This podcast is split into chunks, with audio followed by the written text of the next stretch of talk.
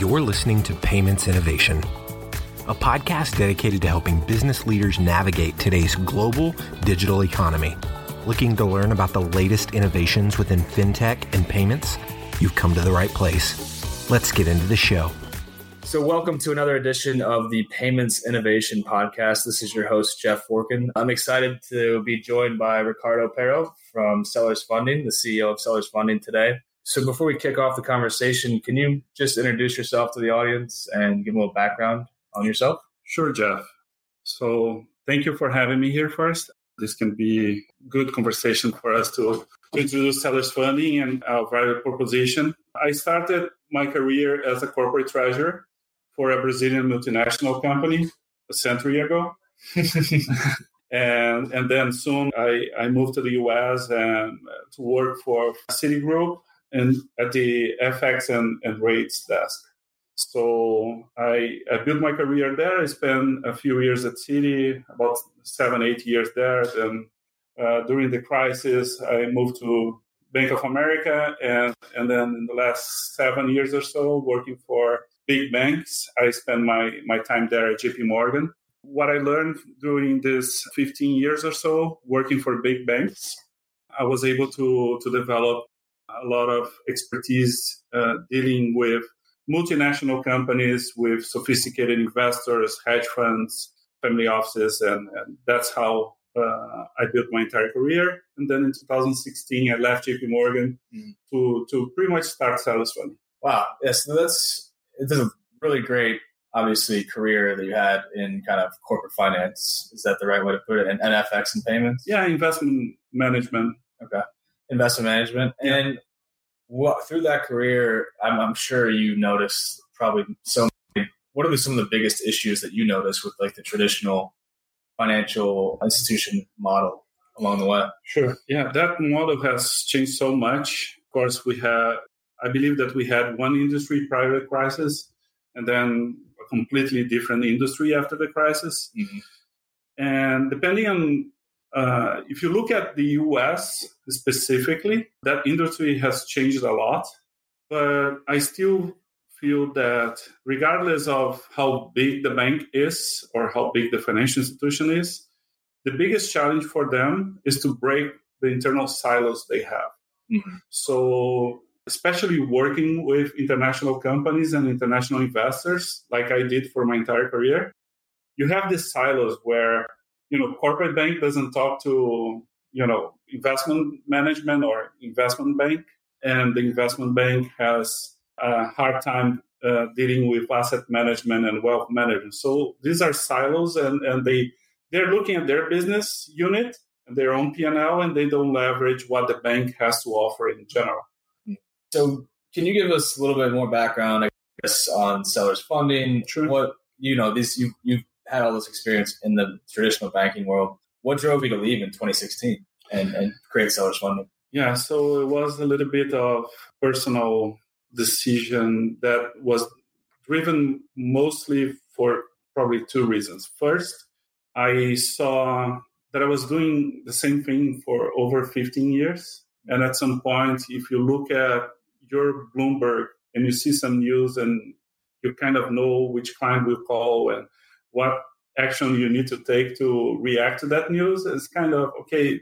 There's no no challenge there, right? Sure. So you you're just used to do the same thing, covering the you know facing the same challenges.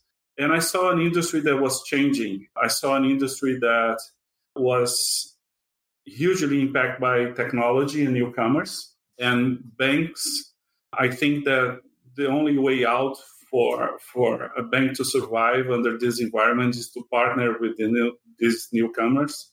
Most of the big banks they were trying to to come up with solutions internally, and I saw that innovation would take too much time to be implemented that way. Mm-hmm.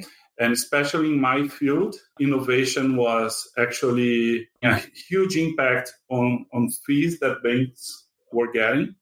And I was on the wrong side of the trade. Let's put it this way. So that was the and the biggest reason why. And then the second reason, I wanted to learn something new and work with people that would help me develop more skills. And if you look at my background, I did my undergrad in economics with a huge weight on mathematics.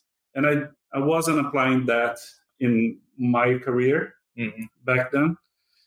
And I thought that I could work with some smart people, some smart folks, and I was happy to find the right people and the right partners to to partner with. And and here we are. We are. So you had recognized some issues, and you weren't really fulfilled in your with your 15 year career. And you said, "Let's let's jump out and let's do this thing. Yeah, let's do sellers funding." And you guys are doing some really exciting things to help out these small to medium sized enterprise businesses, these online sellers. Is that something that you kind of noticed from your your other careers? Is that the funding, the lending aspect was a big problem for a lot of these, smaller guys, right? So when you look at the lending landscape here in the US, especially for online lenders, you have that you had that bust, the boom and bust. You have some big companies like Lending Club OnDeck that are listed. You have some other big lenders here like Kabbage, SoFi that are private owned. But when I look at the opportunity, I actually was performing a consulting job for some friends who used to have their own website and used to do sales from their own website and they moved to Amazon and saw their sales grow from $50,000 to $500,000 in three months. Wow. They called me knowing that I had left JP and, and, and told me, you know, we need help to raise working capital because we had a budget in place and but the way that we are growing we're going to need more money. Right. And when you look at an industry that is growing on average 15 to 20% year over year doesn't matter how good you are. If you have a good product you're going to have an issue with your budget hmm. right? And when i look at the, the competitive landscape i saw some folks some companies looking into that, but necessarily working seriously to understand the working capital cycle and provide a good solution for this guys. Mm-hmm. And that's why I thought that having the right understanding and, and, addressing this lead time from purchase order to, to sale would make a perfect fit because we position ourselves, let's say, from a from a solution perspective or a funding solution perspective, we are in between what a bank charges and what these merchant cash advances right. companies charge. We are not as you know we, we are not as expensive as most of our competitors. We have very reasonable rates, but we also provide we we added on into you know into our portfolio of solutions. So, and having this partnership with you guys is number one example of how we are trying to, to integrate funding and other solutions to our clients. Yeah, and I think it makes a ton of sense where there's this kind of gap where the banks haven't caught up to this online business. I mean, it, has been 10 years over, you know, since this thing started, but the banks are still slow yeah. to understand these online e-commerce uh, sellers. Their business, they can't understand the business model. Yeah. So I know you guys have a really cool risk model, which kind of takes into some proprietary, you, you look at like Amazon ratings and stuff like that, which is really interesting. Yes. So the entire I believe that we, we have three solutions that we initially tackle to find to address some problems. So first problem is the lead time from application to disbursement. Most banks they it takes them like from three to six months and probably to say no because they rely on, on, traditional credit models. So it, it's tough for them to get a, a good uh, grip of what the risks are related to, to these businesses. Mm-hmm. So addressing the application, uh, automated process for the application is problem number one, and we solve that problem.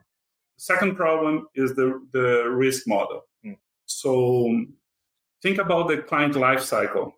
Usually, most of our sellers, our borrowers, they start leveraging their own credit. So they max out their credit card. Mm-hmm. By the time that they are transitioning from being like one or two person company to professionalize their their their company, they already have a very low credit score because they max out their personal credit. Mm-hmm. So when they go to a bank, there is no credit available for them. Mm. The, the personal guarantee is pretty much. Right. So they need to go to a merchant cash advance company. That merchant cash advance company will charge them a very high rate for a very short period of time. So when they need to make a purchase order, they know that they will have to make the disbursement, but they only see the benefit of that additional sale in 90 to 120 days. Mm-hmm. So there is this gap, and we created that gap. Uh, we we bridged that gap with a risk model that takes into consideration sales performance, seasonality, customer reviews, and compare the performance of that seller not only with the past performance of the seller, but also how the seller is performing against the entire industry or the entire database that we have. Mm-hmm. We have since then integrated not only Amazon US, but we have database with, with sellers applying and registering in our app. We have over 10,000 sellers already registered in our app with data from Amazon US, UK, Canada, Europe, and Australia. So you can see the performance of all those yes. sellers. That's pretty phenomenal. And we have daily feed from from their sales, nurturing our database. We also have a model now integrated with Shopify. So through Shopify, being Shopify a multi-channel platform, we are also able to gather data from different sales channels. So mm-hmm. we are now working with eBay, Facebook, Instagram, Walmart, and we are getting getting that data and consolidating that data into a single sales performance and just, measure. I can imagine just that data alone. There's probably a lot of companies out there. I mean, it's, it's got to be so refreshing for these e-commerce sellers to know that there's another option out there. And they don't have to go to the traditional bank and try to explain themselves. Yes, they come to sellers funding. They can see you can see their sales, and you you don't have to explain themselves all over again. Absolutely. And what we offer on top of that, and that's the third solution, it doesn't matter if you are a US based seller or a foreign seller. We're going to look at your sales and try to find a funding solution that will address your cash flow need, regardless where you're based. And so having this partnership with Currency Cloud helped us a lot to provide that integration in a multi-currency framework. So we're not only performing funding for US based sellers, but we are able to perform funding solutions to foreign sellers selling in the US, for example.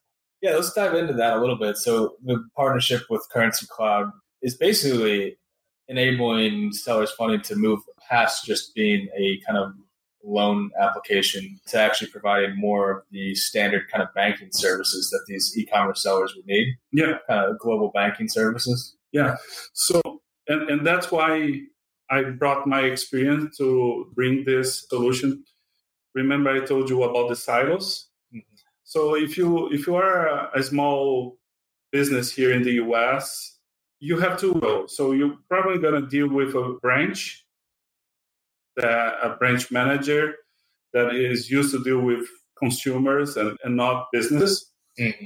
And that person has limited skills to deal with uh, foreign sales, right? Mm-hmm. Then you need to rely either on a more expensive or traditional source, and the bank will charge you a lot. Right. A larger bank, yes, you know, Bank of America, who understands that kind of stuff. Yes, or you have to deal with an international money transfer company. You know, plenty of those there, but they are on the FX side. They're not providing the funding solution. Mm-hmm. So you're either working with silos within a big organization with or with companies that are specialized in one niche or one service.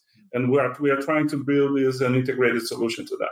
Yeah, I mean the other path, traditional path for these e-commerce sellers is they just have to kind of deal with it until they get large enough to be able to to have the resources to go out and acquire the different vendors. Yeah, it sounds like what sellers wants to do is not just provide the funding but also give them the, the, rest of the services that they need to be able to sell globally and receive receive payments from Amazon and Shopify, and then also pay their vendors because a lot of these guys are probably sourcing stuff from China, yeah, and India uh, and other Brazil potentially. Yeah, who knows? Awesome. Well, Ricardo, I, I really want to thank you for joining the podcast today. It was an enlightening conversation. I'm sure there's a ton of e commerce businesses out there that could benefit from Sellers Funding. And uh, we wish you all the best and look forward to our partnership together. Thank you. Thanks, Ricardo. Have a good day. Currency Cloud is an online payments company that makes international money transfers fast and simple for businesses. We're building a borderless future where international transactions are seamless for a better user experience. Discover the world's most trusted payment platform and our toolkit of developer friendly APIs at currencycloud.com. You've been listening to the Payments Innovation Podcast. To ensure that you never miss an episode, subscribe now in iTunes or your favorite podcast player. Thanks for listening. Until next time.